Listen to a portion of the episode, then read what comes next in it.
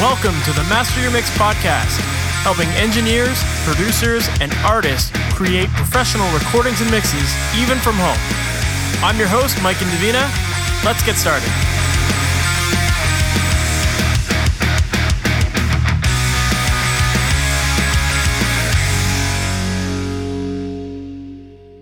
Welcome to the Master Mix podcast. My name is Mike Indovina, and I am super pumped for today's episode.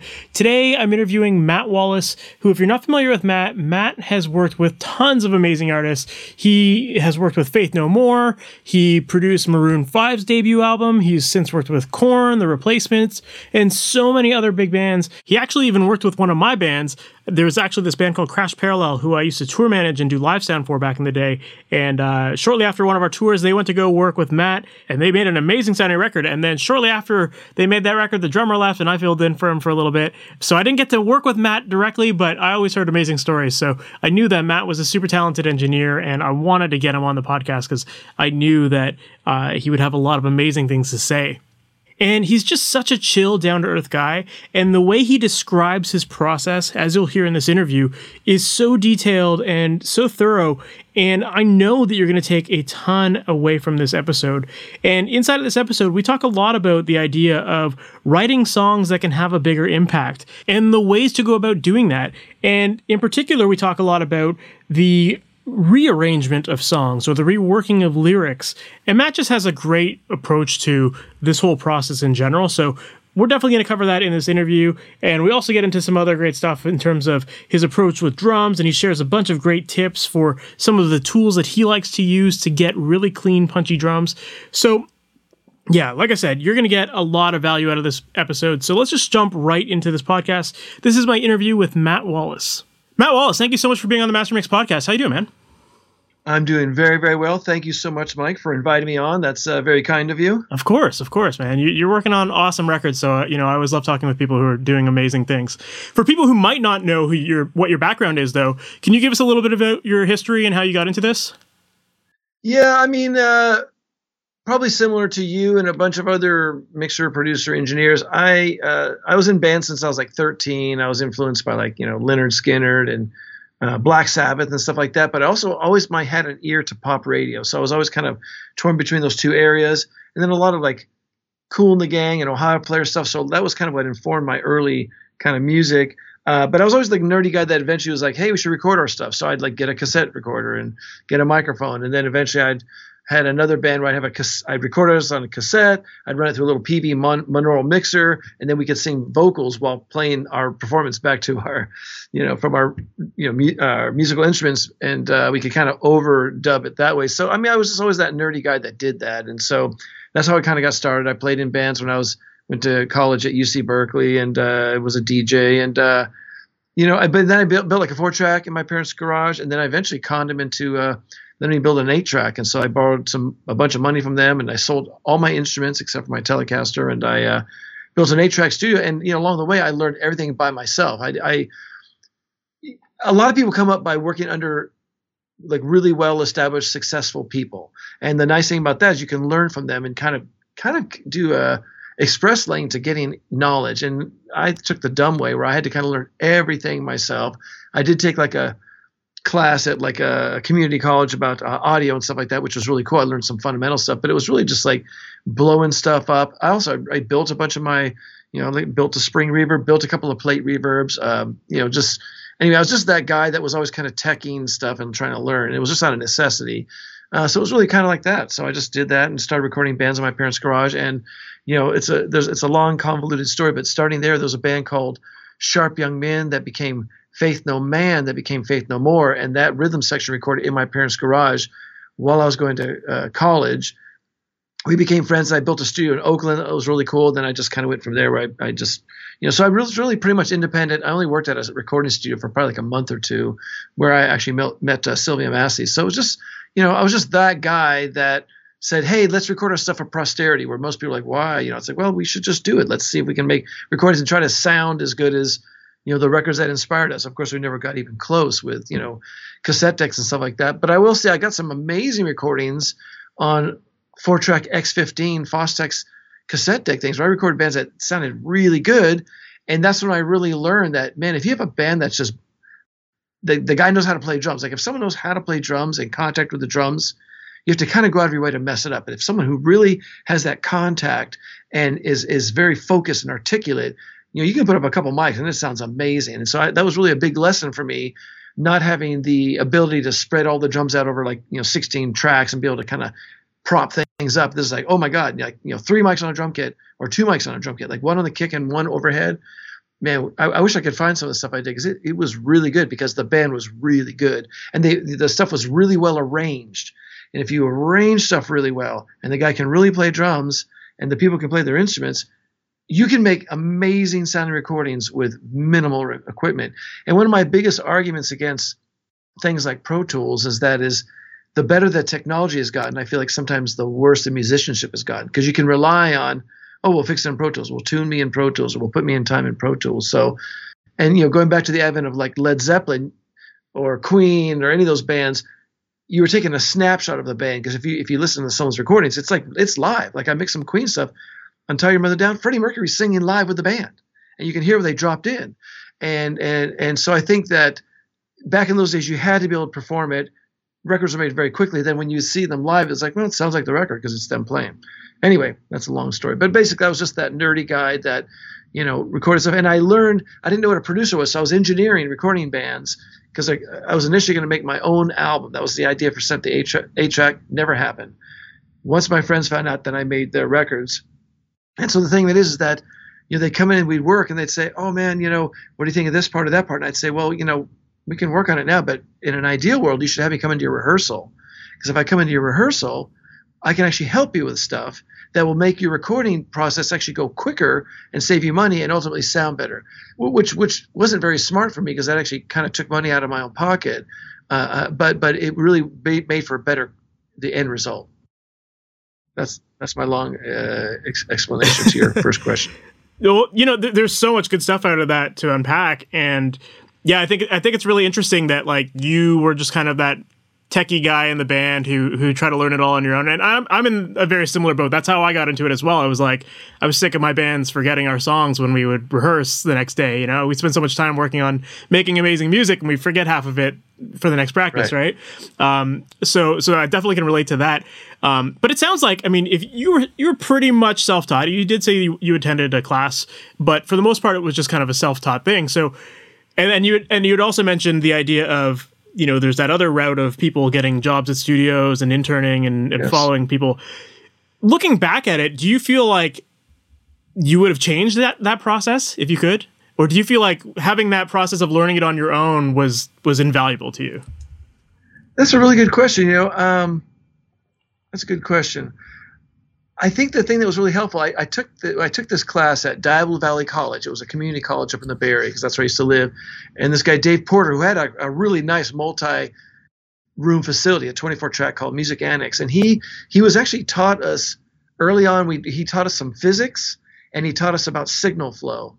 And that was that was the biggest lesson for me because I had this like little Tascam mixer, and I used to do I used to try to bypass the mixer as much as I could to the point where I'd, I'd just kind of go in, mic pre, EQ and then straight to uh, out of the the direct out of the fader. Then I go, oh, maybe I can come out of the EQ and not even go to the fader. And then I would do it where I would just come out of the mic pre. And so for me, that that learning signal flow was really important.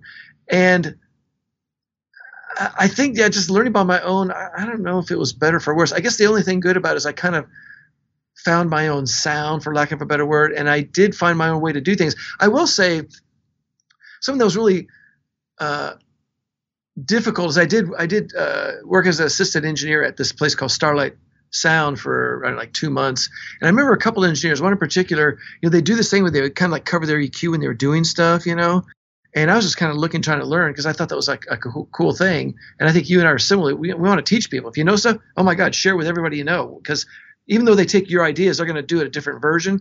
But I remember these these guys in one particular, this guy Stacy Baird, who was this engineer guy, who's like an upper echelon dude at the time, and he was like hiding stuff, and I couldn't see what he was doing. I was like, dude, I just want to learn. You know, I'm not gonna, I'm not, I'm not gonna take your job, and I'm not gonna even do it the same way next time around. You know, and I, I think that you know your approach is the is the right approach, which is teach as much as you can, share the knowledge, because when you share the knowledge, people can come back with different ideas, and also you can refine your own ideas. And I think it, we're, it's, it's really communal, and we all lift each other up. And everyone's going to like even if i show you my IQ, eq settings you're going to take them and do a completely different thing anyway you know? And, and, i'll do the same thing. If you show me how you do your bass i'll be like and i'll kind of mess with it. And i think it's just the camaraderie and and you know just having all all ships rise with the tide is is really the ideal way to approach the music business and honestly every business and the world in general really and I think sharing is the best thing you can possibly do. And giving of yourself freely, like, yeah, man, here's how I do stuff. Like I tell people, I'll show you everything I do. I don't really care. You know, it doesn't really matter to me. I'm not going to hide anything or I'm not going to keep anything because I'm not doing anything that different than most people, honestly. And uh, and anyway, that's just what I do. So I, I think it's kind of similar to what you do. You know, totally, yeah. Just by doing these podcasts, you know, you're you're really trying to you're trying to build a community and to share ideas. Of course, and I, and I think that you know, this industry that we're in, we're all creatives here. So yeah, like somebody can learn the EQ moves that you make, but at the end of the day, like everyone's gonna have their own interpretation of what the song should sound like, and it's kind of like I think it's really fun to just you know start from scratch with a mix, and and it's like as you start moving faders, you start to get inspired in different ways, and you're like, oh, maybe I should make this louder, maybe I should do this, and like I, I think that like you know we don't just mix by templating exact settings all the time. Like as you start to move things around you start to get inspired. And that's that's ultimately what's going to give a different sound to every mix. So um, yeah I, I, love what you, I love your stance on on teaching everyone. Um, one yeah. of the one of the other sorry, things sorry, yeah, I'm going to jump in real quick. I do want to say that you're, you're talking about mixing. I think that I, am sure we'll talk about this more in, uh, later on, but I just think that you know people always ask me like, how do I mix and this and that, and to, to me it's exceptionally intuitive like I don't approach any mix the same way, and it's really all about feel. And and I'm going to say something that I know a lot of people will probably disagree with, but but but back in the analog days, if I were king of the world, all of the knobs for EQ, boost and cut would be blank, because it should all be ear. Everything should be ear. You should just turn the knob till you find the, the frequency you like and boost or cut as much or as little as you want, and that's it and it's and I think it's really easy to fall into well I always kind of like 2.3k on the vocals so I'm going to go there or and I always like you know 3 dB or this or that and I think if you just and one of my biggest uh, criticisms about Pro Tools right now is we've taken a major component of making music and we've made it visual. Yep. And we've never ever in the old days you all you did is you heard it and you could feel it like yeah, this feels good. You start moving your ass, you're like, yeah, this feels fucking good. Like, you know, no one looks at the console like, dude, 10 dB at you know 5K. That's fucking crazy. Like, well, well, I don't know. It just feels good, right? And, and I think with with with Pro Tools, it's so easy to look at it and go, oh, that's not quite in time, or this is that, and and you just miss the idea of like just feel, and Let the thing feel. Anyway, go on. You were going to ask me. No, no, no. That, that, that's a really good point, and it was going to kind of segue into what I was curious about. Like, you know, you talked a little bit earlier about how uh, or, and even before we started this interview, we, we were talking about how back in the day it used to be so much about the musicians and their fingers and the way they hit the drums and all that kind of stuff. And now the technology has just become such a big part of how we think about approaching our productions, and we feel like we have all these tools at our disposal and we need to do it all, or you know, we we have these visual representations of things. Um, and I'm just kind of curious about like how you've adapted to that kind of modern digital technology and like you know how how do you straddle that balance of like going too far with the software versus keeping it the, right. the analog way? Well, that's a good question. I mean for me the even in the analog days and still in in pro tools days you know I, the arguments i have with artists are things that they might perceive as mistakes you know think oh that note was a little that was kind of a, a flat note or i i kind of you know took a while to get to that note. And to me the the biggest trick in production is what mistakes you leave in. And for me, I always want to be able to hear the humanity behind the speakers. I want to have a sense of there's men and women, boys and girls behind the speakers who are sweating and working and and trying to communicate something. And and it's really essential. And to me, all we're doing is communicating emotion. That's all we're doing. And if if if we could just connect our brains to the listeners, like have musicians connect their brains, we wouldn't even need music. It's like here's the here's the feeling I'm having. Uh, but because we can't do that, we we dance or we sculpt or we paint or we sing or we play music, and we're really just trying to communicate emotions to one another. And especially with men who usually can't communicate that as naturally and with as much ease as women do, men can within songs sometimes communicate things. You know. Um, I always make a joke about when you go to movies and you're sitting there like with your girlfriend, and then you know, they start playing like that really sad music. And to me, that's always a cue to the guy to put his arm around his gal and go, "Oh yeah, man," you know, you know, because women are crying and the guy's like, "Oh yeah, yeah, this is that emotional thing. Here we go," you know. Uh, anyway, I just think we're communicating feelings, and that's all we're doing. And everything we do has to serve the purpose of that feeling, and that's that to me uh, informs pre-production, it informs recording, and it really informs mixing um, to the point where you go dude, that really cool guitar riff, man, I want to put in there. It's like, man, I love that riff. If this were an instrumental record, that riff would be super duper loud. But we have a singer here. And here she's trying to say something. And honestly, that riff is pulling my ear away. And I really want to hear what the singer's saying. The singer is the most important instrument in the recording by far because they're the narrator of what's going on behind them. Like we listen to this nice backdrop of music, we're like, yeah, this sounds really cool, you know, and you have a feeling about the music, and then the narrator says, well, all those guys and the, the, the, the, guys and gals behind me are creating music so that I, as the narrator, can step up front and go, here's what we're trying to tell you. You know, you're supposed to feel bad, or you're supposed to feel angry, or you're supposed to feel, you know, uh, beat up, or someone took advantage of you, or something like that. So everything we do has to support that. And so, you know, when you're mixing, you have to arrange the music so that it doesn't obscure the vocal and it doesn't obscure the instruments when they're supposed to speak, you know. And, and um, and you can't have two moons in the sky. You can't have the moon of the vocal and the moon of the lead guitar player. It's like, hey, listen. So what I do is I go, listen, you guys, but you both have a lot to say here. But what we're going to do is we're going to leave this space here for the singer to narrate, and then let's make a space in the song where you, as the guitar player or the whatever instrumentalist, you can have a pl- place where you can either take what the narrator has said and reiterate it musically, or you can actually present another aspect of it, you know, in a different way. So, and uh, man, uh, uh, the the biggest the biggest key to great mixes is arrangement by far by far. If you arrange stuff the right way with the right everything, mixing is almost easy. You just push the faders, like, oh, there it is. You just move a couple things, put in some cool effects, but it's like, there it is. But if you have too much crap going on and you're trying to fight to make everything heard, you know, the human ear can only listen to like three things at a time you know so if you have all this stuff vying for your attention you're just like you know what do i listen to? You know and, it, it, gets uh it just gets too confusing. Absolutely. I, I love everything you just said there and i think that yeah there's you're right. Like the emotion is such an important part, and obviously, like you know, it the the lyrics are the things that our listeners connect to much more so than a guitar lick or a drum part or whatever. And it's there's certainly emotions in how people perform their instruments, but but certainly we have to always be mindful of the vocal and where that's sitting in the mix. And I love how you how you put it as like kind of mixing almost for emotion. You're, you're, you're mixing for the emotion. You're cutting things out and moving things around to make that emotion yes. stand out.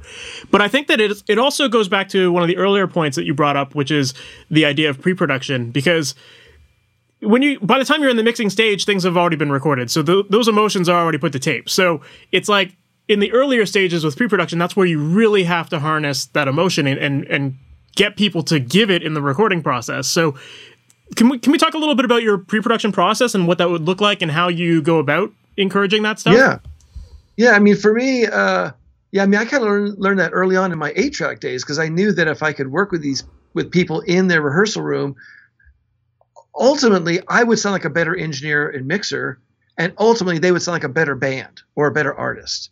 And so for me, pre-production is really important, and and, and I I feel that's really where the record is made or broken I think that when you sit down, you go, okay, is this the right tempo? Is this the right key? So many times singers are singing at the very tippy tippy top of their range, you know, and it's like, well, that can be really cool for some songs, but there's a couple things to think about. One is if you bring it down a half step, you will have the ability to come up over a note and come down, or, or you'll, and also if you if you're going to be playing this song for the next year live or the next 10 years live you need to be able to kind of sing it. And and, and you know and people end up singing at such a high register that you know midway through the tour it's like i can't hit that note because my voice is blown out you know? Or, or or people age and 10 years later they're singing they're playing their their most popular songs like they can't get near and they got to bring it down a half step or a step. So pre-production is really essential to do that. Uh, the structure of the song is really really important uh, I spent. I used to spend. I mean, even t- still to this day, I'm doing more mixing nowadays. But you know, I'll spend anywhere between thirty and fifty percent on acoustic guitars. I don't care if you're a heavy, heavy rock band. We'll set everybody down and we'll play on the acoustics. oh man. And I and here's what I say. I say, first of all, if we're in a room with a with a good PA and we have a drummer who can really play and you guys can really play well, it's easy to get enamored with the sound. And it's easy to get enamored with the power of what you're doing. But we don't know if we have a song. It's easy to go, oh man, that's that riff sounds great. And yeah, I can feel the drums and the bass. Everything's like, yeah. And I said, it's really easy to ha- kind of fall fall into a false love with like, we got a song, right? It's like, well, let's find out. Bring it down to acoustic. Okay, now what do we got? Like, and in a perfect world, I I would say this is true of 85% of the songs I produce. I wanted to work on acoustic guitar. I wanted to work around a campfire, and and yes, we can always take a song uh, with the same three chords and make it work with production. We can add stuff and build the chorus up and stuff like that. But I go, hey, what if you we make it so that you just do some different chord inversions? Maybe you're playing the same three chords, but at the top of the chorus you hit a different inversion so that it feels like we've gone somewhere. And then just with an acoustic guitar and a voice, you have a song. So anything you add after that, you can actually reinforce it. Or you want to have the bass play eighth notes, we can do that. You want the drums to go to the ride and hit the snare harder, we can do that. If you want to add all this stuff, and to me, if you can pull it off a- a- around a campfire, then you have a song. And that was one of the big things when I worked with Maroon Five is that you know all their demos they, they did some really good demos but they would go verse chorus verse chorus and they would just noodle out they just play guitar solos and just noodle out and i said you know you guys write some really good songs these choruses are amazing but it's it's not happening because i, I, I think you should make a classic record that people that will hopefully stand the test of time and people want to cover. Now, this band was on an indie label called uh, Octone Records. Re- label never put out a record before. Nobody knew Maroon Five, but I said if we work on these songs and and almost except for maybe one song, all the bridges on that song were written pre-production. I just said, listen, you guys, you got to write some bridges because I go, look, get to this chorus two, and your songs are really good, but you want to make it where the audience goes, oh my God, this is really great. Where are they going to go? And then you go to this bridge that just rises up, and you're like, oh my God. And sometimes bridges can be some of the best parts of songs. And I say, when you have that kind of elevation, then you come down to kind of a drop down, kind of a quieter half verse three, and then boom, you hit the chorus. Then that last chorus feels really good. You know what I mean? And and you know, in the 70s and 80s, chorus three was always a modulation up because that's how you made the chorus feel bigger. But in, with the advent of like the 90s and the 2000s, what they learned was you do a drop down verse before chorus three because the difference in relative dynamics, you know, when you have a quiet verse three where it sounds all intimate and the guy, the, the person singing is kind of down and quiet, that rise up to the downbeat of the chorus is huge. You know, but if you have a big bridge going through and the bridge has got a lot of energy, how do you make that chorus sound any bigger without putting a lot more stuff on it? Well, you have to get quiet for a moment. Or and a lot of times they'll just do a thing where they'll do like a one or two bar break where they'll stop and have just an instrumental break where they'll just sing the chorus a cappella, then you hit it. And that's how you do it. But you have to create the sense of dynamic, you know, and momentum and energy any way you can. You know, modulating up a, a step or half a step, we think that's cheesy nowadays because they did that in the 70s and the 80s. But if you do it with dynamics and quiet, you know, introspective verse three, maybe a one bar break, and then you hit that chorus, it's going to sound huge. Absolutely. Jeez, man, like so much good stuff out of that. I, I, mean, I, I love, I love what you said about stripping things down to the acoustics because I think that that is really where going back to that idea of creating the emotion. I think I, I, totally agree with you about just stripping things down, and it forces people to think about their music in a different way rather than just like hiding behind the loud rock stuff. So it yeah. kind of forces the emotion out of it, and I think it is very revealing what those emotions are when it's like really stripped down like that. I also think from a pre-production standpoint too, having everything stripped down to an acoustic really allows people to hear the parts better as well because that's the other part of pre-production. You get different guitar players with different parts and different strumming patterns and all that stuff. So uh, you know i think i think there's so much value in stripping things down um, yeah it's really good. You, you bring up a couple good points. One is yes sometimes the other guy goes i know you're playing that. Uh, and then and also this this happens i'd say nine times out of ten. The people in the band like i didn't know you were singing about that It's like, well, dude, if you don't know what the singer's singing about, how are you going to make the musical backdrop to support what he or she's saying? If they're singing something really sad, then you got to hit some minor chords. You got to change some things, you know. And the the thing about rehearsing, uh, doing pre-production with acoustic guitar, you can talk above it while you're playing. While you're playing, you go, okay, we're gonna go the middle eight. We're gonna go the, the bridge here. Remember, it starts on whatever, you know, B minor, whatever, you know. And that's really important to be able just to be a and to, at your regular voice. Hey guys, what do you, hey, let's go over here. Yeah, that sounds good. You don't get any ear fatigue. You hear a song, and then when you go to the the rock instruments, it sounds really good because it's like, oh, now the song has purpose, it has momentum, has direction, has dynamics, and and, and all of a sudden you go, oh, our song sounds a lot better. You know, it sounds amazingly better. Didn't even do that much. Just kind of listened quietly, move, you know, focus on the good stuff, try to remediate the, the sketchy stuff and there you go you know yeah absolutely it really does set a solid foundation for everything to, to grow from there you know like everyone everyone kind of knows when to dig into their parts a little bit more because they know now what the singer is singing about and how the emotions come, come into play with the music and yeah i think i think uh, that's super important you'd also yeah. mentioned and, oh sorry go ahead say all all this stuff really works for bands that are based like where I kind of started and came from, which is you know with with drums, bass, guitars, keyboards, whatever. Now it's different when you're working with modern music, where it is intrinsic in a lot of modern music, where it is the same chords all the way through, and the beat might be the same thing, and it might change up a little bit. But the thing that's different about modern music that is something to consider is that people who are really good at it have a, a really good verse melody they have an exceptional and different, unique pre-chorus melody and a really good chorus melody. And so if you do strip it down to just like a keyboard pad and a, a bass thing and a, and, a, and a drum loop, then the vocal has to carry it. The melody really has to carry it. So that, that's a different beast than what of I'm course. talking about with your rock bands. Go on. No, but but but it's interesting too because when I when I listen to a lot of the Maroon Five stuff, uh, more so, they're they're more modern stuff. I thought I feel like a lot of it is pretty loop based, and like the choruses are very similar. They just they've changed the melody, which really says a lot about the power of a great melody. Because you know if you can make catchy hooks out of the same thing that people already heard, then you know obviously you know, and that, that's not a slight to them at all. I think they do it really really well.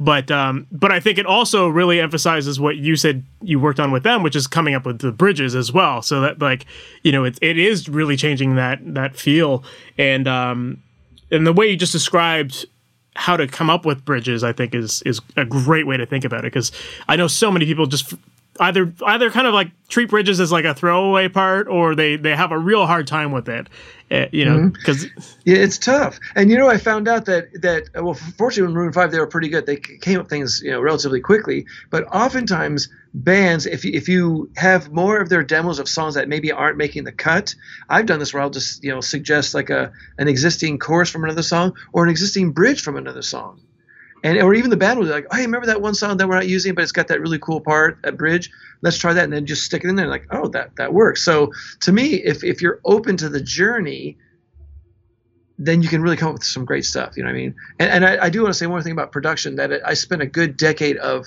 like always kind of coloring in the lines and trying to like stay on time and on budget and and um and I think I was making kind of more safer records and, and when I finally realized that you have to be open to falling flat on your face as a producer and as a musician, that when you're open to doing that and really look like looking like a total idiot, then you're actually really ready to make great music because you have to be open to making mistakes. You have to embrace it because by making mistakes, you're going to come you're going to find the right thing. And it's really really important. And sometimes you'll make these mistakes and you'll you'll make you'll make it so you realize when you come back to the original idea that that was the right idea. And sometimes you make mistakes and it's those happy accidents. You play the wrong chord and then all of a sudden like, oh my God, that sounded really cool. What'd you do? I don't know. I just played this uh, E minor over here. It's like, well, let's try that again. So I think I had to get to a place of really, really being open to making mistakes. And I also had to become much more genuine and confident to make suggestions because for a long time I think I would kind of go along with what people wanted to do, and I finally had and, I, and my voice would say, "Man, I, this thing we should really change something." And so I really got to say, I just say things like, "Hey, you know." You know, what are your thoughts on us trying this little idea here, that idea there, or, or as you know, when you're producing, you if you can make it seem like the band or the artist came up with it, then they'll do it. You know, so that that's really a good old reverse psychology. To, yeah, yeah, you do that kind of thing. So anyway, just but I think really trusting your gut and and also allowing everybody in the band to trust their gut and just and and and to me I, a big lesson was if somebody had an idea to just try it. Because I I remember countless hours in the studio and countless years would go by where people would make a suggestion and you'd argue for an hour why it wouldn't work. And instead of just playing it for 10 minutes. And if you just play it for 10 minutes usually the person who suggested it if it was a crap idea would say oh yeah sorry that was a dumb idea. But it, you just try it and then you just hear it. You go you know? Yeah it feels good. I, i'm shaking my ass to it. Yeah it's a great idea. Let's do it. You know what i mean? And and and anybody can have an idea.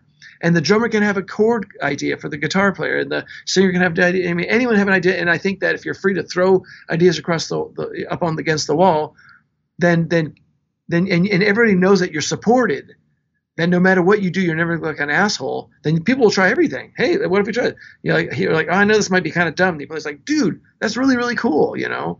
And and I think supporting people to just be free to just follow their muse and just try stuff. And and and and I think if you're open to doing if you're open to seeing the dumb stuff, you're going to be really open to seeing the great stuff.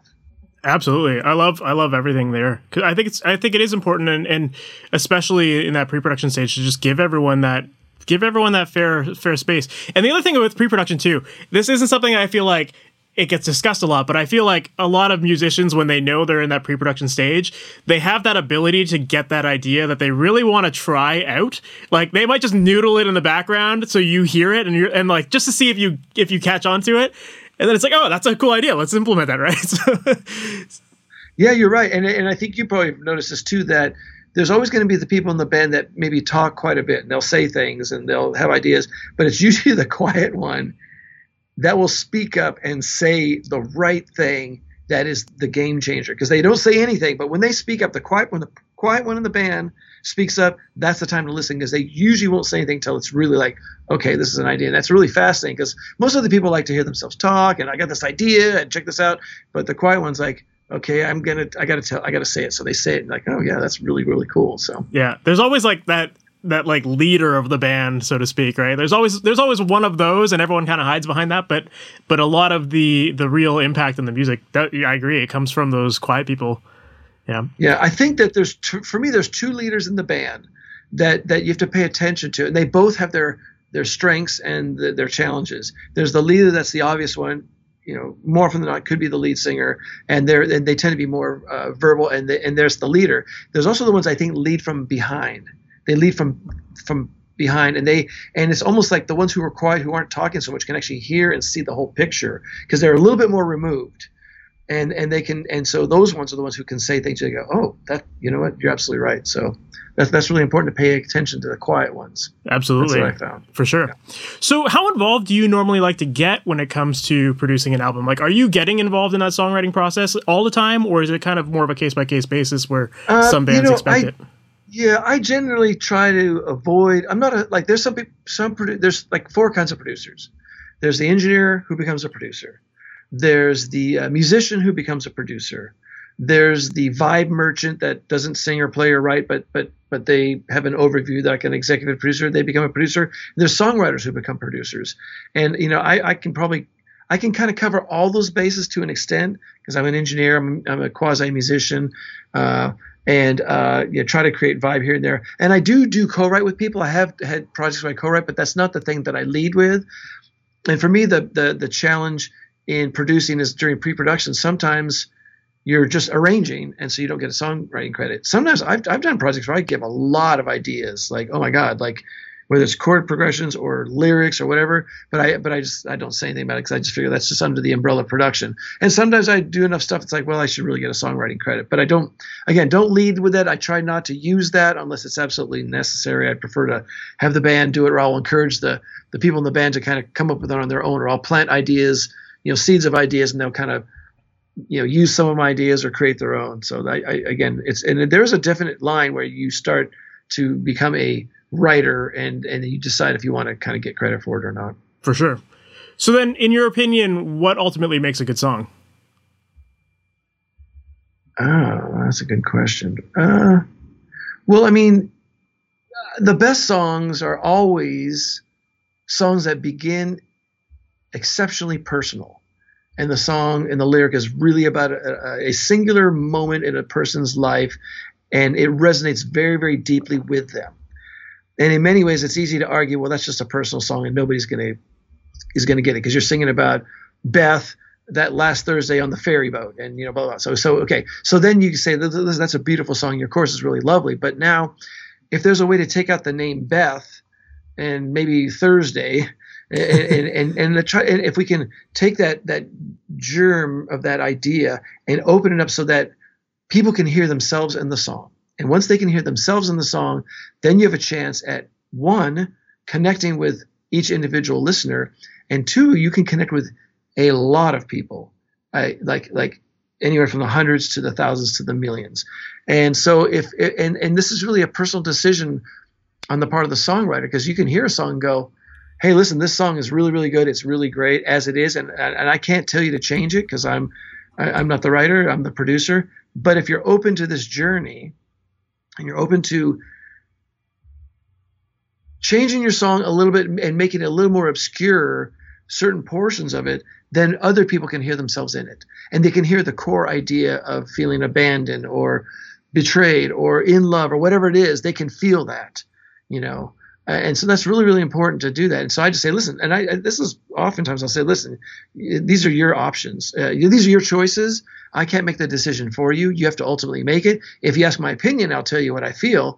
But, but, and even after that, you have to make the decision. So. Yeah, that, that's really cool. I do really like that approach because I think you're right. Like we singers tend to be very maybe I'm generalizing here, very insecure people, or like it's very like emotional, whatever.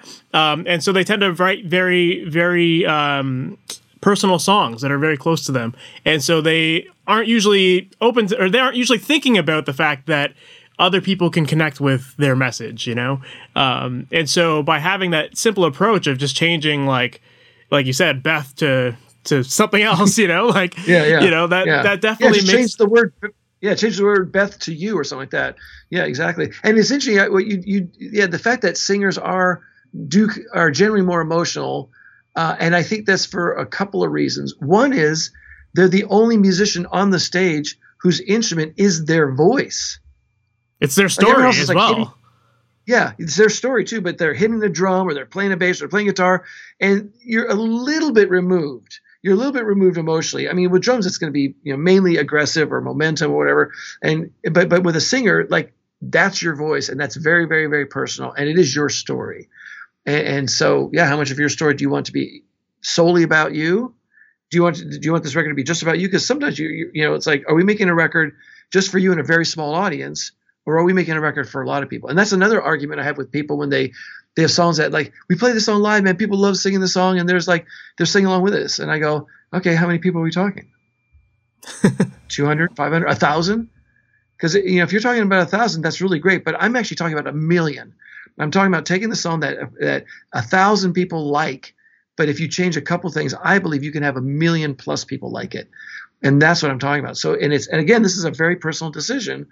You as the band, you as an artist, do you want to keep stay with your singular voice and your approach and leave it at that. And and by the way that can work. It just means you have to it takes a longer time.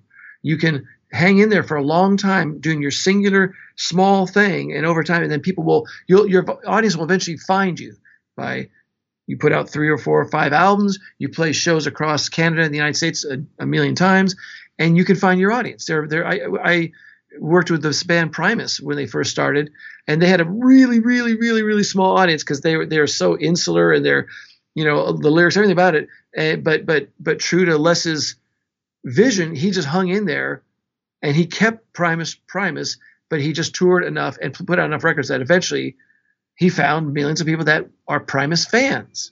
You know what I mean? Mm-hmm. And that can happen with any band. You know. Um, uh, anyway, so that I just think that's really important. You just you, you I ask people, okay, one, how true do you want to be to your music? Two, how much time do you want to spend touring? Do you want to spend five, ten years doing this, or do you want to kind of, you know, maybe go a little quicker and then maybe change a couple lyrics in, in hopes that you might have a song that kind of connects, you know? And even bands that become successful, all the bands I worked that became successful, the gestation period was like eight to ten years. You know, it was Maroon mm-hmm. Five, uh, Faith No More. You know, it, it was that's how long from from when they start to when they finally make it. That's what it takes, even when you're writing popular music, you know? Yeah, of, of course. I think it's really important to establish that vision for the band and what they anticipate their careers to be or what they want it to be. And, and, that definitely will dictate the decisions that they make. And um, yeah, going back to that idea, that idea of just like changing lyrics around, it, it reminded me of. Um, I'm not sure if you're familiar with the band Dashboard Confessional, but but but like I saw that um, maybe a year or two ago, he had actually re-recorded all of his records with the original lyrics that he had written because he, had that experience of working with someone who said you should change your lyrics to to attract to more people. And uh, and I guess for some you know he always felt like well these were personal songs. So he he re releases records like that. And it is very interesting to hear like how sometimes just like the smallest change can can make such a big difference in how you connect to those songs. And maybe it's because I've heard those songs for years already and so I, I just know them in that version. But but um, but you're right. Like there certainly are those little changes that can make a really big connection point with with the audience, and and to start making those decisions in the studio of where you want your career to go is going to dictate when you make yes. those moves. Exactly, and that to me is a really big. That's a very important conversation to have with a band when you're working with them because you're right. Once you once you agree to the framework and you agree to the approach, then everything else actually kind of falls in place relatively easily. And the only time there's challenges is when you've got one guy in the band goes, "We're going to tour for 10 years and we're going to sing about nothing but blueberry pie and whatever," and then you have another person in the band's like, "I want to be in Maroon Five tomorrow." Okay, so yeah, we have to talk because we can take either approach, and both approaches are absolutely valid. Neither one is better than the other. This is really important. Neither one is right or wrong, but pick the one that you, as a collective band, want to do. And once we know that, then every arrangement, every lyric change, every recording, every overdub, every vocal, every mix falls in, into place. Yeah, of course. Well, I think that we most people tend to just join bands with people that are their friends and it's just like kind of like a let's do this for fun kind of thing and then it becomes something serious and it, it and at that point it's like okay well are we all on the same page or not? So you know i think as early as you can being a, an artist in a band like you have to all get on that same page so that five years lit down the road you're not disappointed when someone pulls out or something like that. Yeah yeah yeah. Yeah. Yeah what, something. what what common mistakes would you say you see artists making before they enter the studio? Oh, that's a good one. I think the biggest common mistake is thinking that you you have better songs than you have. Interesting. I mean, I should, I should I should say that I should say that's that's before we get into pre-production. But but generally, there's a there's a thing where everyone's like, "This is great. This riff is great. We've got a song." It's like, well, I don't know. And I've actually lost gigs sometimes saying that. I mean, it's really interesting. Uh, there's this band called OAR that I worked with, and and I was producing another band, and and they were ready to go, and um, and I remember talking to the manager. I said, I don't know if the material's strong enough yet. You know, I really think we should work a little bit more on this. You know, the band should, and um, and he got upset, like, well, we really want to go forward now, and we're just going to go forward. So, you know, we're not, we're not going to work with you. I said, okay, well, I understand. You know, you got to do what you got to do. Uh, but but fortunately, they ended up writing some more stuff, and they wrote this song called "Shattered." That was one of their biggest songs they ever did, and it was it was that that was they needed to do that. And and I, I have to say I'm I never like being that guy.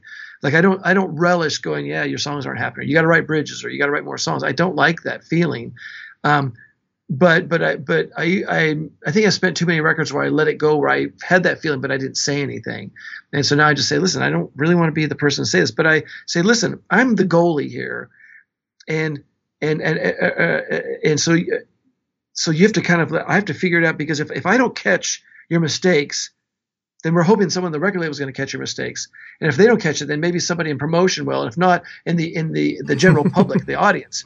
And so I'm really the first one to say, listen, we're we're not we're not there yet. We got to work a little harder, you know. And as a producer, me working harder means more days. And if I'm getting paid a flat fee, it doesn't mean I get any more money. I'm actually getting less money per day. So when I say let's work a little longer, a little harder on it, I'm making a personal investment. And I think bands sometimes miss that I, that that concept. It's like, listen, you know, if I'm getting X amount of dollars divided by the amount of days we have budget to make this record, but I'm saying let's spend another week on pre-production, I don't get paid anymore. Mm-hmm. You know, but I'm doing this because I really, really, really want the best you guys can possibly put out, because we're going to live or die by the play button. And you can't be there when someone pushes play. Go, well, you know, we wish we could have overdubbed something here. I wish we could have written a different song. Or it's like, no, we live or die by the play button, and people either play it up through the first chorus and keep going, or they we don't make it to the chorus and then we're we're out. You know what I mean? Yeah. So. But that I mean, I think that that just says a lot about you and what it's like working with you. Like you're someone who really does believe in the work you do, and it's not just about you know pleasing pleasing the band or whatever. You know, it's like let's let's just let's just get this sounding as good as it can, and that's that's your level of expertise. That's that's what you bring to the projects that you work on. Yeah, yeah. What I try to do. And and I, I mean, for me, the night before any beginning of any project, it's always just unnerving for me because I always am not sure that I'm going to be good enough. I'm not sure I'm going to be able to bring the best out of a band. Uh, I'm not sure if I'm going to really take their trust in me and really take it the distance. And I don't want to mess up because you know, you and I can do multiple records in a year, and if one doesn't make it, we hopefully another one will. But for a band or an artist, this is their one shot for the next year or two, and and it's really tough for me sometimes. Like, uh, and I've had I've had moments too where like we're working on songs like even after pre-production and we're ready to go and in the studio, it's like oh we can still do this better.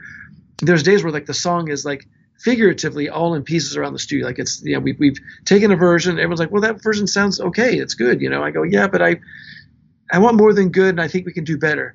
And then you know it's all in pieces, and you go home at night. Everyone's like, dude, you know. And and to me, being a producer is having the fortitude at the end of the day say, well, we'll work on it tomorrow. When it's it's when it's not even a good version, now, not just in pieces, and the next day to keep rallying people, and they go like, you know, what do you think it's going to sound like? How you know what's it going to sound when we're done? It's like I don't really know but but I know that we have is is good, and I think we can do better. And I say, look, we can always come back to this. We already we already know how this version works you know, and we can we can take it completely apart and do a completely different version.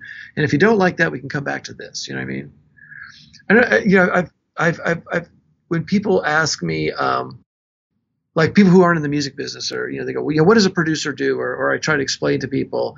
Um, uh, or even musicians sometimes, you know, and I say, look, here's what it's like. Okay, we're on an island. There's like a group of us. We're on an island, and there's like coconuts and some palm trees, and it's everything's everything's fine and there's this there's like a there's like a rope bridge that goes off into the mist, you know, and uh, and, and as a producer, I'm, the, I'm like, uh, hey guys, you know, I, I, think there's this bridge here, and I, and I think it um, there might be something better over there, you know, if we go there. And they're like, well, what does it look like? I, I don't I don't really know, you know, uh, but I, it might be better than this right here. Yeah, but you know, we like this place. Everything's fine.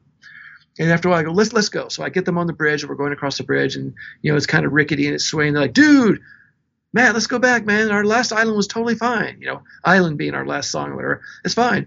Yeah, come on, man. It's gonna be cool. Come on, let's go. You know, so and we're going up on the bridge and it's shaking and the wind's coming and the rain and part of the bridge is falling and our feet are falling through and there's a big river down there. Like, dude, let's go back, man. This is sucking. You know, I'm like, come on, let's go. It'll be great. You know, and after all this, and you come through the clouds and there's like a nicer island. There's papaya and there's guava and there's apples and there's oranges. And like, oh my God, this is so much better. And they're like, why didn't you tell us it would look like this? It's like, I didn't know it would look like this. All I knew is the island we were on was not good enough. And I felt we could go somewhere better. And I was willing to take the chance of going across the bridge to lead you there. And as a producer, you're leading them like, come on, we can do this, you know. And they're they're afraid and they don't want to let go of their things that they believe in or the, this song they played. Dude, we toured that song for a whole year and people know the lyrics. I know but but we're going for a bigger audience. We're going for something bigger and better. I know. I'm, i know. I, I, don't know what to tell you, but either write a better song or let's take this one and make it better. Anyway. that is my favorite answer to that question. What is a producer? but you know what I mean? That's a visual. You know. You know. You're visual, like we're and everyone, everyone's just everything's cool on the little island, the smaller island, the the but but and then and then and that that giving them across to another place, and you go, oh wow this is really cool. It's like that i that's i, I knew we could go somewhere better. Yeah.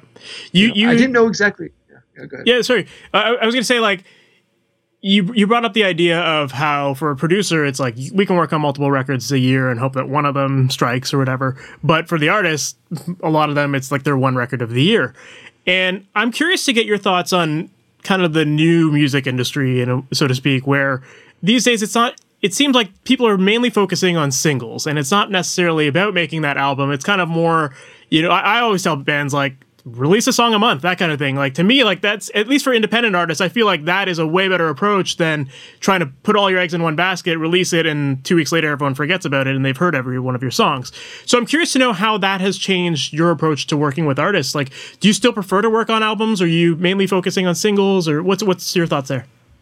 Well, I mean, I'll work whatever people want to hire me to do. Obviously, if it's if it's on a major label, generally you're going to do a whole album, and that's usually how it goes. Um, uh, but um, but it's interesting because as much as it's frustrating sometimes to think about just starting with singles, that's actually how the music business started. We started with singles in the 60s and the 70s. It was like you put out a single and the single starts hitting, the other they go, oh, we got to make a record. You got to make an album now. And so it was always that was how you kind of put your big toe in the water. I think starting it with singles, certainly with independent artists, and I would almost even argue with uh, artists signed to major labels. I think a song a month is the right way. And and you you you basically said what I've said to many many people, and that is if you put out an album, people love it, and a month later they're like, what else you got? And you're like, whoa, dude I, we just did an album. So if you do a, a, a, a, a song a month, it can be a single, it can be whatever. Make a video for it, whatever you want to do. And every month, uh, on a certain date, you're releasing a song, and your audience gets to know that because I've told certain artists about this. In, in, fact, even my daughter started doing music, and she, on the 13th of every month, she was putting out a song. And I think that idea where people come to expect it, they look forward to it. And then if you want, after six months, you can tie it together and call it an EP and release it. Or after 12 months, you can tie it together and call it an album and put it out. And but that by then, you've already got like a pretty well established, uh, you know, audience that really likes it. But I think that's really, really important. I think it's important because people have short attention spans and they want to hear stuff from the artists often and I think that idea of a new song every month, oh my God, if my favorite band put out a new song every month, I would take that over an album every year. Absolutely. Oh my God, here it is. Boom. I don't have to wait a whole year for a bunch of songs that I don't even get listen to the whole thing. I listen to the first four or five. So I think that that's a great way to work. I think it's a really good way to establish yourself and and keep people tied into you, keep your audience tied into you because they know that the, to expect a song and they know that that's what you're you're doing. Of you know? course. Yeah, I think it's the easiest way to keep top of mind and also kind of going back to that idea of connecting with people and making songs more emotional, whatever, like it actually allows you to kind of refine your your process. You might put out a couple singles and realize like these aren't hitting. And and you know, it's not always about just like how to maximize your dollar or whatever, right? But like you might realize like okay, people tend to gravitate to when we do the heavier songs or when we do like the ballads or that kind of thing. So it does allow you to kind of reconfigure your approach to your own music and and I think just keeping top of mind, especially as independent artists, I, I understand the major label world where it's like we're gonna pump the shit out of you no matter what, and we got a big marketing machine behind us, and you're gonna tour and this and that. But I think for independent artists, it's the easiest way just to like keep top of mind, and while you're not you know, while you don't have the big marketing machine behind you, you can create little things that keep you on top uh, of everyone's mind, and and it creates more opportunities for things to be shared and spread the word about you, so you can grow your audience a lot easier. Yeah, yeah, absolutely. I think that's that's really important. Yeah, absolutely. Well, well, I I know we got we're a little tight on time, so but I did want to ask you about a couple of uh, your productions. Well, well, one thing that like always stood out to me, and and we kind of talked about this before we started, is that like I've always loved the sound of your drum tones, and specifically the way you handle ambience in your tracks. I think that like you do such a great job of making the listener feel like they're in the room with the drummer, and I'm curious to know like what is your approach when deciding how much ambience to have in a track? When should a track be big and massive or super tight and dry? Right.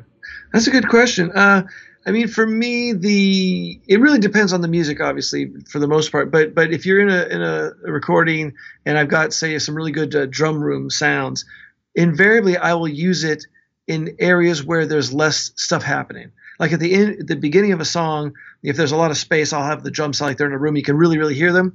And the trick is to have it so the audience hears that, and you kind of gently tuck in the room sound as the, as more instruments get added, because it just otherwise it gets a little bit too cluttery. And anytime there's a little quiet section where the drums are by themselves, I'll kind of bring it back up. And I think it's the kind of thing that people, their mind thinks that the drums are always ambient through the whole recording but they're really not. If you really listen back, it's like, oh, it's during the intro, during that re-intro, and during a, a certain section. There's the drums are really ambient, but generally you could hear it kind of tucked in. So to me, it's just a, it's an aesthetic thing. I I tend to like that kind of sound. I like feeling like the drums in a room. I like feeling like I'm kind of in the room with the band for the most part. Um, generally in choruses, usually kind of pull the ambience back out. A lot of pop stuff, not so much ambience. Um, so that's kind of how I do it. But uh, yeah, I mean, a lot of that kind of stuff stemmed from when I was eh, had an eight track studio in Oakland. I didn't have any digital reverb, so I actually constructed a dead drum room, and then I put microphones out in our big kind of entryway that was quite live. Then I would also send a microphone to our the bathroom I had, which I would paint it with with shellac, so it was very very reflective, and I'd, I'd have a microphone in there. So I really would create this ambience out of nothing because I had no digital reverb. I had spring reverbs, which didn't work well on drums, so I really had to learn how to create that. So that's kind of where it came from, creating that from my my uh, eight track days, and that became kind of a signature sound or something that I liked to incorporate in my music. And then, of course, Faith No More, that was kind of that ambience with the drums and also the bass. We would have ambience on the bass on some of the stuff too. That's very cool. Yeah, I think, um, yeah, there's definitely a fine line of going too wet or too dry with with room ambience and it, it sounds like your your solution to it is really just in the automation yeah automation and also i mean i definitely will do some kind of um, kind of light expanding or gating where I will have the room and uh, have it triggered by uh, the kick, uh, not the kick, usually the snare drum. So sometimes there'll be a little bit of, like a little bit of ambience there, and whenever the snare hit, they would open up a little more.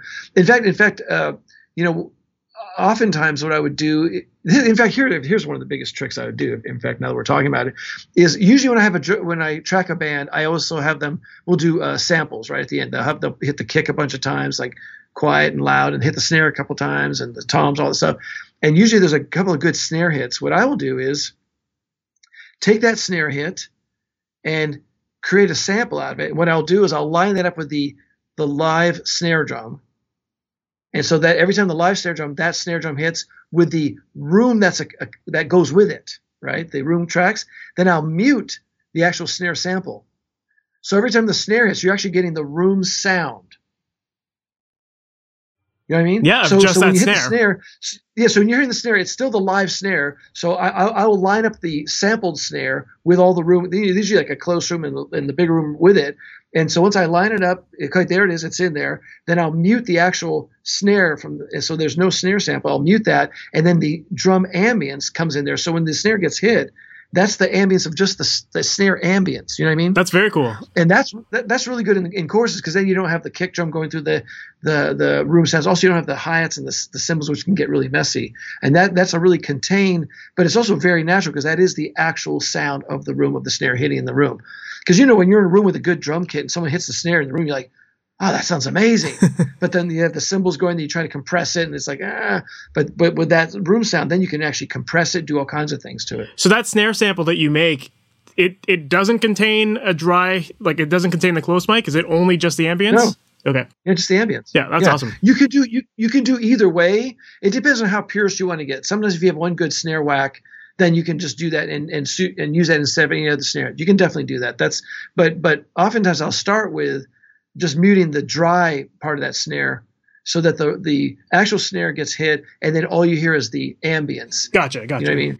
Yeah. So yeah. So that's what I do, um, and that's that's really cool. I mean, I, I like that because that sounds a little more natural. Because when this person's hitting the snare drum, it's like, oh, there's still a real snare there because you can hear with the the timbre changes a little bit here and there how the person hits Mhm. it, but you still have that kind of oh, it still sounds like it's got a healthy uh, room sound. Yeah, it. it's not just that like constant one shot sample where there is no difference between hits. Right. Right. And that works. I mean, I know a lot of modern productions, certainly with pop music and also a lot of, you know, metal and stuff like that is kind of the same hit over and over again, which is fine. That kind of stuff really doesn't work for me. And when I when I use snare samples in mixes, I will always have the the real snare going and then I'll have the sample there going. And anytime there's a fill, I will automate the sample to come down a bit and I'll automate the real snare to come up a little bit. Uh, because I really want to hear a real drum. And here's the biggest trick that I use for mixing nowadays with drums. I've done this for the last five so years. I use strip silence. I, I, will, I will take the snare, the, the kick and the snare track, and I'll do strip silence. And I'll, I'll just clean it up so that all I have is, a, is just the kick and the snare. And even just by doing that, it makes it sound more like a sample because it's just that sound. And then you can really compress it. You can do whatever you want to do with it. And and uh, so I'll do that first, and then and then go through it. If there's like any kind of snare chatter, I have to kind of you know by hand put in the open it back up so you can hear the snare chatter, things like that. But I just want to hear the snare, and so I do that first and foremost. And so then I can really really affect the snare more than usual. And what I'll do is if there's areas where the um, if they're playing like a lot of splashy cymbals and you can hear the snare, that's when I will. That's the first place I'll replace the snare. I'll grab a, a, another snare and just lay it in there so that it's just the regular snare because I'd like to keep it as, as, as natural if I can. So that's what I usually do. And then and then if there's like a like say there's three snares in a row for a fill, I'll I'll undo the strip silencer and just let it be the da, da, da, da, da, you know without without it being kind of truncated. And that's kind of what I do and try to do that first and foremost. Then if I want to add samples, I'll do it. But I, it's I always always have the real snare in there. Certainly for any kind of chatter, any fills, I'll, I'll ramp up the volume of the snare during the fill and ramp down the volume of the of the of the uh, of the uh, sample just so it, it sounds more natural. Because then people are like, I don't know, it could be maybe he's not using samples. I, I, think a lot of young people are used to samples. Like when they hear that da, da, da, da, da, snare fill, I really don't like that. I just don't like that sound. Um, I think people get used to it, like autotune, they're used to it. But I like to make it so that when they hear, they go, "Is he using samples?" Because it sounds like it's a real drum kit. That's what I strive for yeah. for me in the mixes. That, that's very cool. You you mentioned strip silence. Why do you choose to use strip silence over, say, a gate? Oh, that's that's a really good question. Because gates aren't uh, consistent, and gates are things that you can set, and sometimes it works for certain sections, certain and not, not for other sections. And yes, you can automate them. Absolutely, and gates can work. And I had to do gates when I was in the old days with with analog. In fact, if you want to really get deep, do a deep dive. In the old days with analog, mixing on a Studer 800, I would have a gate, and the problem with the gates is they don't open really in time for the attack. And so what I would do is you have the repro head and the sync head. I would trigger the gate off the sync head and delay it a little bit so it would actually open a micro a millisecond before the actual snare hit. So you didn't hear it being clipped. Because if you use a straight up gate, you'll hear it being clipped in analog world. Uh, so yeah, you can use a gate that works, but I think that one of the few times that I like using visual mixing is using strip silence on Pro Tools because then I can look through and go, oh yeah, I can see that uh, that like sometimes with a gate you'll it'll still capture a bit of the kick that comes right after it and things like that. I can truncate that and um, and I just like and also the nice thing about oh here's why I like doing strip silence. When I do strip silence, it can say uh, the, I forget what the word is like begin edit or whatever it is uh, I actually open up. So if, the, if, if this is the attack, I actually open up 10 milliseconds in front of the attack. And you can also just determine how long you want the, this thing to open. It'll be like whatever, 40 or 50 milliseconds. But I always, for the kick and the snare, I open up. So the gate knows where the downbeat is, and I open up a little before that because I really want that air before the hit. Because I want to hear the entire, I want to hear the entire rise of the dynamic of the snare because because the problem with the gate is you're going to miss part of that. You're going to you're going to get the right where, where it hits the threshold, and sometimes the threshold of the, of the bleed will open that thing up because the kick is really loud or, the hi hat's really loud, and so the, that's the problem with that. So the gate you have to set really tightly to get just the attack of the snare, and then it's like eh, it sounds like a truncated snare. And I want my drum kit to breathe. I want to sound like drums in a room as much as I can, even if I do a ton of processing. I really want to sound like oh my God, they just put a microphone up in a room. You can hear the room. You can the snares changes in timbre, so it's it's not a sample all the time.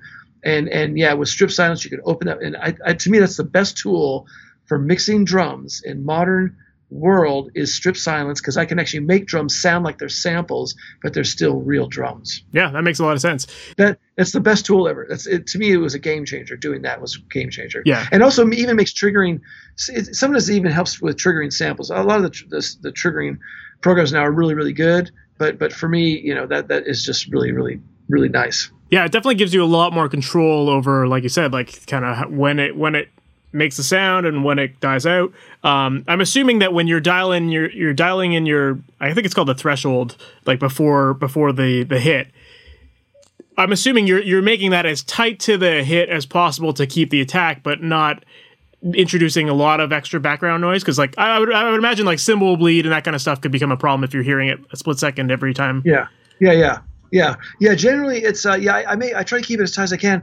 In a perfect world, I would just do like a one or two millisecond window right before the snare hits, and I did that for a while. But the problem is that there's sometimes there are snares that are a little quieter, and then I was losing them. So now I'll just like eight milliseconds just to open it up. And generally, it's you know it's there's not any real discernible bleed. And the nice thing about strip silence is, of course, you can adjust it. You know, if you if you want to just make it like one millisecond and it works, In, in fact, I've done that too. Sometimes I'll do it really tightly, one millisecond, and I'll just kind of tab through each one. I'll find the ones that were a little quiet, and I'll just kind of open up a little bit by hand. So I've done that too.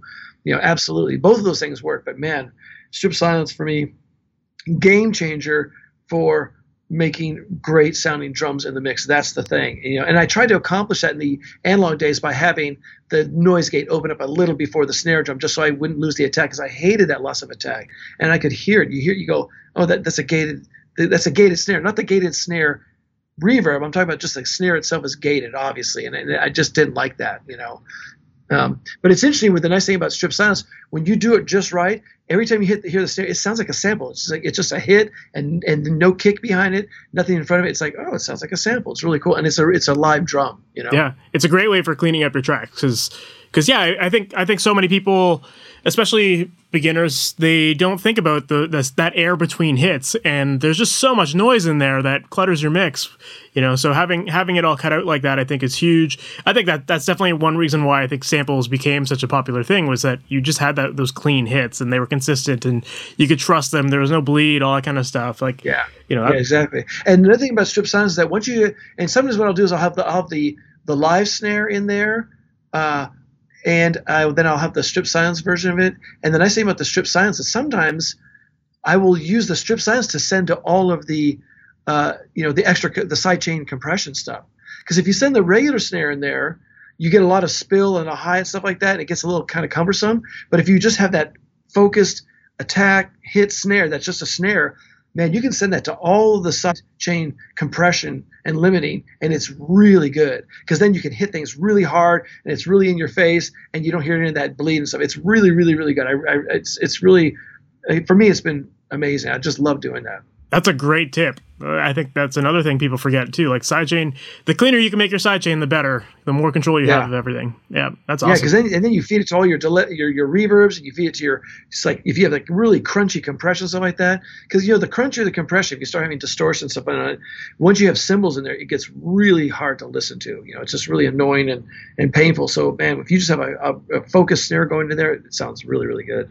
Yeah, that's great. I love that a lot. Um, another another element of your mixes that I, I always really liked, or just pro- productions in general, is the sound of your bass tones. Like I always feel like you have you have very like well defined basses that just stand out in a mix. That they sound full, but they're like they're audible, they're clear. Um, do you have any tips for dialing in a great great bass tone? Jeez, I have no idea. Um, uh, I guess the only thing I can say is that for okay in the in the analog days i think you did have to choose between a di and an amp because there was too much of a time differential. And back then we used to use these uh, roland sde 3000 delays that would go in tenths of milliseconds. And i used to take the di and move it back until it i could audibly hear it line up because i couldn't visually do it. But i would move the di back so that it was hitting at the same time as the the amp because the problem with the amp of course is it goes through the electronics speaker and there's a gap between the air and the speaker and the microphone. So that was always there was always something about that that smeared it. And so now with the advent of pro tools one of the nice things about visually mixing is that if you have a di that's going to be a little on top that's going to be on the beat or ahead and then the amp is you can actually move them. I move the di back and i generally just move it back so that it it at least sits together and then i try to use them together. Because otherwise without without doing that di and, and amp together just is hard to use because there's too much of a uh, there's a, there's some phase an- anomalies in there because of the time differential but that's so that's what i try to do just but it's always about moving the di back for me instead of moving the amp forward uh, at least at least in analog days nowadays i guess i could move the, the amp forward if i if i if need be well, you would think that if the musician is hitting the string, then the DI would almost be like the kind of golden rule because that would be the tightest yes. to what they played, yes. right? Yeah, so, yeah, generally, yeah. Yeah. So then, yeah. So the, only thing is, the, only, the only time is different is that you know, j- usually, at least in the era I came up with, most certainly most guitars were almost always on top of the beat, almost always, like by 20, 30 milliseconds, and then and then bass players could sometimes be on top of it. So if you had someone who was on top, you could move it back. But but yeah, you're right. Generally, the bass players could be okay for the most part. Yeah, I will say that now this is going to go back to. Um, analog world and it doesn't really pertain to people in, in digital world today but in the olden days most drummers were always going to play on top of the beat. And, and uh, sorry, well, drummers, yes, but once I had a good drum track, most guitar players on top of the beat. And so if you told a guitar player, hey, can you just lay back a bit? You're kind of on top of the beat. Uh, they, they would just play quieter. Now with Pro Tools, you can just move people around. But back in those days, you know, your options were they would play really aggressively but be on top, or they play kind of quiet and kind of measly and it'd be on the beat. So what I would do is I'd take the headphone mix and I would run it to an H3000 delay, and I used to pre-delay the headphones of guitar players. Because if you told them to lay back, they, they didn't play the, with the same aggression. But it, and I actually had settings on my on my H3000 of different guitar players. Like this guy's 20 milliseconds ahead, this guy's 30. Set that so when they played, they're playing on top of the beat to what they're hearing, but that that thing has actually been delayed, so when it would land on the tape right in time. And this is the kind of stuff you had to do before Pro Tools to kind of get things to sound and feel right. That's amazing. I love I love hearing tips like that because it's it's the stuff that we don't often think about in the digital. You know, we're just so used to just like, yeah, the technology does all the work for us, or we can fix it after the fact. Yeah. yeah, yeah, that's amazing. So do you do you subscribe to the idea of like everything being like super tight to the to the grid, or do you do you still prefer having like a little bit of looseness between your tracks? Yeah, I mean, I like some looseness. It really depends on the band. I mean, a lot of it depends on the confidence of the players. And if people are confident that they're going to push and pull a little bit and they're good with it, then it actually sounds really nice just letting it go. And I've done records like that, but but more often than not, I think people aren't as confident if they hear things kind of moving. And and now that like here's the thing before before LinnDrum, people heard drummers and they thought drummers sounded great. Drummers sounded great. You know, they're playing it, it sounded great. But once they heard LinnDrum and it was right on the beat, that was the first time where people go, "Oh, wait a second, you know, the drummer's kind of uh, all over the place." So, so once we heard that, we kind of readjusted our notion of what's acceptable. So then we have to edit drum takes to kind of put them in time. Uh, and so nowadays, people hear perfectly processed sample drums all the time and they get used to it they want to hear that and I, I think that it's it makes everything sound homogenized and i'd rather that people sound a little more unique. And that's why i don't like the idea of having anything sound like a sample. I like to kind of try to make it sound like it was actually played by somebody. And i do you know i because now i have to pro tool my own drums just because of budgets and stuff. And i try to keep it a little bit loose if i can you know. I try to leave a little bit of humanity in there you know. And and also the, i think the, the biggest trick is if you do go with kind of locking the drums down, try not to lock everything else down. Like if, if you have the drums locked down and maybe lock down the bass, let the guitars be a little loose because then at least it sounds like a rock band and it sounds like it hasn't been mass produced and it hasn't been agonized over and kind of, you know, just basically squeeze all the life out of it. And I think if you can do that, then at least it still has a feel of old school, like, oh yeah, the guitar guys are on top and everything's a little like, you know, moves around a little bit but but the rhythm section's really solid. That's what I, I kind of strive for these days. Yeah, I think that's a really cool had, approach. I've, yeah, and I've done band, I've done albums where people are just like, I did this guy Eric Gales, who's like who's this wicked guitar player, and man, we had the the band in my studio, didn't touch any of the drums, didn't touch anything, and it, it definitely has some movement, but it, it it just feels so good, you know. That's the thing. Yeah, I think that that's really cool because I mean, obviously within reason like when like you want people to sound close to the grid you know but yeah. but if it's like slightly off it it does sound musical and, and i like that approach of just like you know edit your drums so that those almost become the click track that people are used to hearing yeah. and then like you can have that normal musicianship on top of it and you know it'll sound fairly natural and as long as you know the the strums are all locking in together or they're pretty pretty close then it's not going to sound sloppy so yeah yeah and, and one of the things actually one of the I, say, I will say one of the biggest things i do these days is with a drummer for a drummer comes in and almost always they're going to be on top of beat what i would i've done this on a number of projects where i'll just take the drums and i'll kind of find out you know is he or she 10 20 milliseconds in front and i'll find the kind of the average and i'll take the entire drum track. Once i have the drum track i like and just move the entire drum track back just a little bit so that it's generally in the pocket and i've just done that and just left it alone because then you have then you've got a, you then everything's on the click in case you do use any samples or or, or or, or, loops and things like that. And that way the the drum kit's like it's it's in time instead of being 20 milliseconds in front for the entire pass. Just take the whole thing go move it back done. And then play bass on top of it then play guitar. So that to me has been one of the the things I do pretty regularly is just take the whole kit just find out where the person's uh, you know where they are and just move it to just the average averagely on time where the snare's hitting on time That's very cool. Uh, that's a great tip as well, for sure. And it's it's very similar to like just you know talking about like the bass and the DI thing, where it's like you're just moving things around to fit what what seems best in, in the Yeah. track.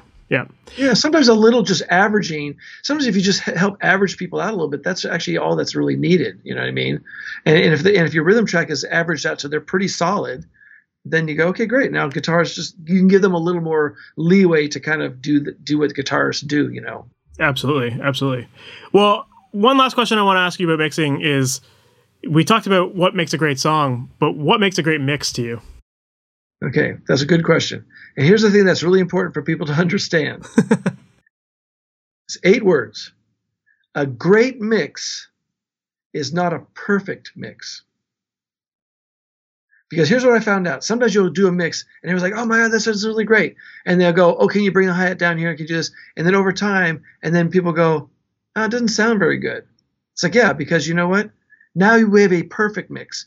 Because with, with Pro Tools and all this stuff, we can sample and put things in time. We can move all your little things and make your height up and down and all this stuff. That's not perfect. Great mixes sometimes have something too loud. You know, if you listen to old stuff like the Rolling Stones, the shaker is just too loud, but but you know what I mean. It doesn't matter. So so a, a, a great mix is something that moves you. And if you can just go with the feeling, go does it move you? Great. And then try a couple of changes. But if you start getting to the place where it becomes perfect, then we've lost what was what was essential. And that is, and, and by the way, especially if you're doing rock, rock is not a perfect mode of music by any stretch of the imagination. It's and by the way, it's supposed to be rebellious. It's supposed to be messy and sloppy and nasty and pushing forward. You know what I mean? So that's how it is sometimes, and you got to just go. You know, I- I, think that if if if, if something moves you, because I've I've done mixes that are just blown out and pushed and shoved, and and and, and sometimes that's what it takes, and, and you make it really aggressive to move the audience. But but if you listen back, it's like. Uh, in fact, here's the thing. Okay, uh, Faith No More's album, The Real Thing, that had Epic and all the stuff on it, is absolutely not. Those are not great mixes.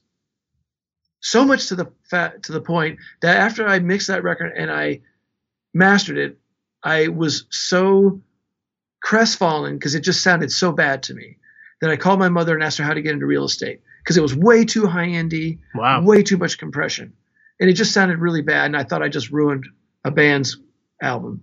It sounded really, really bad. It sounded bad on my car stereo, and it sounded bad on my home stereo. And I was really like, I, I, I've got to find another job because I don't know what I'm doing. But you fast forward then on on an MTV, on MTV on radio, it sounded amazing. That record just leapt off the speakers. So those are, I guess, you know, you could call them great mixes, but they're far from perfect. There's, I compressed Mike Patton's vocals twice going to tape through a through a DBX 166. Went through one side as a compressor, went the other side as a limiter, went to tape. During mixing, took that vocal out, ran through the same thing, compressor, limiter into the mix, and then I had bus compression, and I compressed everything. And and you can argue that that's a that's how you shouldn't make a record, but it felt right and it moved people and it had an energy it had a had a youthful angsty snotty energy and that energy was absolutely correct for that record technically you know and and the thing that was really funny is that people use that record to AB when they were mixing. Like I'd be in studios, I'd walk down the hallway and hear people, and they'd use the some you know like Epic to AB, and I go, oh my god, you probably don't want to use that to compare your mixes to because it's it's. I thought I, I did a, I didn't do a good job on it, and I subsequently on Angel Dust I went the opposite direction and didn't use a bunch of compression and didn't do too much high end. It was all about the low end and letting the the music breathe because I wanted a different kind of record. Um, so to me, I mean, there's there's there's a lot of uh, records that just aren't technically perfect, but but they move you, and and just because you can make something perfect, doesn't mean you should, and that applies to the mix, that applies to putting things in time, and that really applies to putting things in tune. You know, and to me, it's better to to do a general, uh, you know, relative tuning where you make it so it's tuned instead of tuning every little thing. Like I, I don't that tuning every little thing, I just don't like that. And, and to me, the a way a, a singer gets he or she gets up to the note that that's really important to part of their their style really um, anyway i just think i think you know and here's the thing with pro tools i can take any four people off the street and make a a, a, a really professional sounding record because i can put all the playing in time and i can put it in tune but it doesn't mean it's it doesn't mean it's great music Yeah. That's a great lesson. I love that's that's an amazing story to hear too because I think that so many people feel like they need to have their mixes so perfect to to just to feel like they can release them. And to your point there, it's like an imperfect mix, or at least what you thought was imperfect, was able to make a huge impact and it connected with people. So yeah, I, I, I, love that. That's an amazing point to to end off on, man. Thank you so much yeah. for sharing that. Uh, yeah, I think I think mixing is like a bell jar. I think you I think you start and you get to a point where it's really really really really good, and then it's diminishing returns where it becomes you're working for perfection. And I think there's a point where you're just like, it feels great. You know, everyone's just like, Dan, yeah, it sounds great, and just like because otherwise you start getting your brain on it. And and the problem is that individual musicians want to hear their instrument louder than everybody else because when they're playing live, that's what they hear most. When you're a drummer, what do you hear most? Drums. Bass player, you got that big cavity behind you. That's all you hear is bass. Same thing with a guitar player. And the thing is that you really want to hear it as, as an audience member listening to a band and how do they all sound together, you know, and it's not your instrument louder. It's everybody just sounding good together. So anyway, I, th- I think that you can bypass, you can go past a really great mix if you aren't careful and you can get go to a perfect mix. And and once you homogenize and make every little thing then it just then it doesn't sound human to me anymore really. Yeah. You know? Yeah that, that's a great point and uh, yeah again thank you for for sharing that i think that's it's such a good point that people overlook so yeah that's huge um, for for people who might want to follow you online or learn more about you what's the best way that they can learn about what you're working on oh uh, i don't know that's a good question. I mean, I, I, think I've got a website, but I haven't looked at it in a while. Uh, I have to figure out what that is. But I mean, I'm I'm on Facebook. I'm Matt Wallace on Facebook. I'm on Instagram. I think I'm like Wizard Wallace, but I don't really, I don't put up too much stuff about my work uh, on those things. Not too much. I'm more just like personal stuff. So I don't know. But but the, but that's a good way to find me. And uh, you know, cool. Yeah, I think that's it. Or they can you know yeah, I don't know. I think that's yeah. I guess I don't know if I should give you my email address or I don't know what, but but anyway, I say I say start with Facebook, start with Instagram. Uh, I've got a I've got a Matt Wallace producer, some kind of I have to find it, but anyway, I've got a I've got a, a website somewhere that you know is, is up there. I, could probably send that to you or something. Yeah, feel free to send me the links. I'll put them in our show notes. Um, oh, that, yeah. You know, that, that way people can connect with you if they if they're uh, wanting to work with you and that kind of stuff. Um, lastly, any any cool projects that you're working on right now that you can talk about? Uh, yeah, I, well, I just have this band called the Revelries that's out now um, on this label called Edge Out. That's part of Universal Music, and they're really good. They're a young band. They're super, super, super uh, energetic, and that's kind of the the thing that I'm really most excited about right now. Uh, I did some mixing for this band called Ripe that are on um, Glassnote. They're really cool. They're really super funky. Um, and then uh, yeah, that's about it. a lot of baby bands, a lot of unknown stuff, just a lot of mixing, a lot of uh, just just stuff that's hopeful one day be be you know popular you know but uh, but I I, I, I taught this uh, production record production class at UCLA Extension years ago and I remember I I take my students around to the studio and show them these you know the band I'm working with and and like yeah yeah we want to we are hoping you would take us by a studio where you're working with someone who's like really famous. like, yeah, well, what can you do? Six months later, everyone writes to me like, oh my God, we are in the studio with Maroon Five. I didn't know they were going to be famous. Like, yeah, well, they were a baby band, you know what do you do? so cool. Well, Matt, thank you once again for taking the time out of your day to do this podcast. This was an awesome interview. You, you shared so much amazing information, and I'm sure that our audience is going to love this interview, and there's a ton that they're going to be able to take away from it. So, thank you. Mike, really a, a pleasure. Thank you so much for the opportunity to talk with you. Uh, you know, I, I, really appreciate the, you know being able to kind of share some ideas and stuff together. I really like your approach that you are really trying to be inclusive and you're trying to educate people and and that's really something that's super super important in, in the community of music and so i really uh, uh, admire and applaud what you're doing with that so i thank you very much and once again man your mixes sounded great man on my on my my little uh, you know laptop here the, the the, the everything sounded great but the bass in particular was really round and present and good sounding and just anyway so nice nice work Wow, coming from you, that is a huge compliment. So thank you so much. I really appreciate that. All right, man, let's wrap up. We'll talk soon. Take care. Sounds great. Thanks. Take care, Mike. So that was my interview with Matt Wallace. And what did you think of that? I thought it was amazing. I love the way that he just went into so much detail about his pre-production process and reworking songs and, you know, working on bridges and all that stuff. Like the way he described the concept of making a bridge and the different approaches that you can take with it. It was just such a clear explanation. And I think that if you've ever struggled with writing bridges with your songs, you should definitely go back and re listen to this episode because the way he described it is just so perfect. And there's just so, there's a couple different options that he gives you, but it's just it's so important to have an amazing bridge and obviously in the case of maroon 5 for matt bridges were super important and clearly that record had a lot of success so matt knows a thing or two about making a good bridge and uh, he just detailed his entire process right here. So yeah matt if you're listening to this it was a lot of fun having you on the podcast. Thank you so much for being on and uh, hope that we can do it again soon now, for you, the listener, if this is your first time listening to the Master Mix podcast, make sure to subscribe to this podcast. That way, you're notified about all new episodes whenever they go live. All of our episodes go live on Wednesday mornings. So, again, make sure to subscribe, whether it's on Apple Podcasts, Stitcher, Spotify, whatever. By subscribing, you'll be the first to know about all of the new episodes. And also, if it's your first time listening to the podcast, or even if it's not, definitely make sure to go visit masteryourmix.com. We've got lots of cool stuff happening on the website. We've got lots of great videos, blogs, tutorials, and while you're there, definitely make sure to check out the Mixing Mindset book. This is my Amazon number one best-selling book all about creating pro sounding mixes from your home studio, and inside of it, I give you a detailed step-by-step process to follow so that you know exactly what order you should work in, what you should be listening for, how you should apply processing, and so that you can start to feel confident in your workflow and make better sounding mixes because that's what this is all about, right? We don't want to be making songs sound like demos. We want to make songs that sound like pro radio ready singles. So grab the book and it's going to give you a lot more clarity on how to do that. All right, that is it for this episode, guys. Thank you so much for sticking around to the very end. Really looking forward to the next one. We'll talk soon. Have a good one. Thanks for listening to the Master Your Mix podcast. To have your questions answered, submit your questions to questions at masteryourmix.com. Please go to iTunes and subscribe and leave a review. And for more information on how you can improve your mixes, visit masteryourmix.com.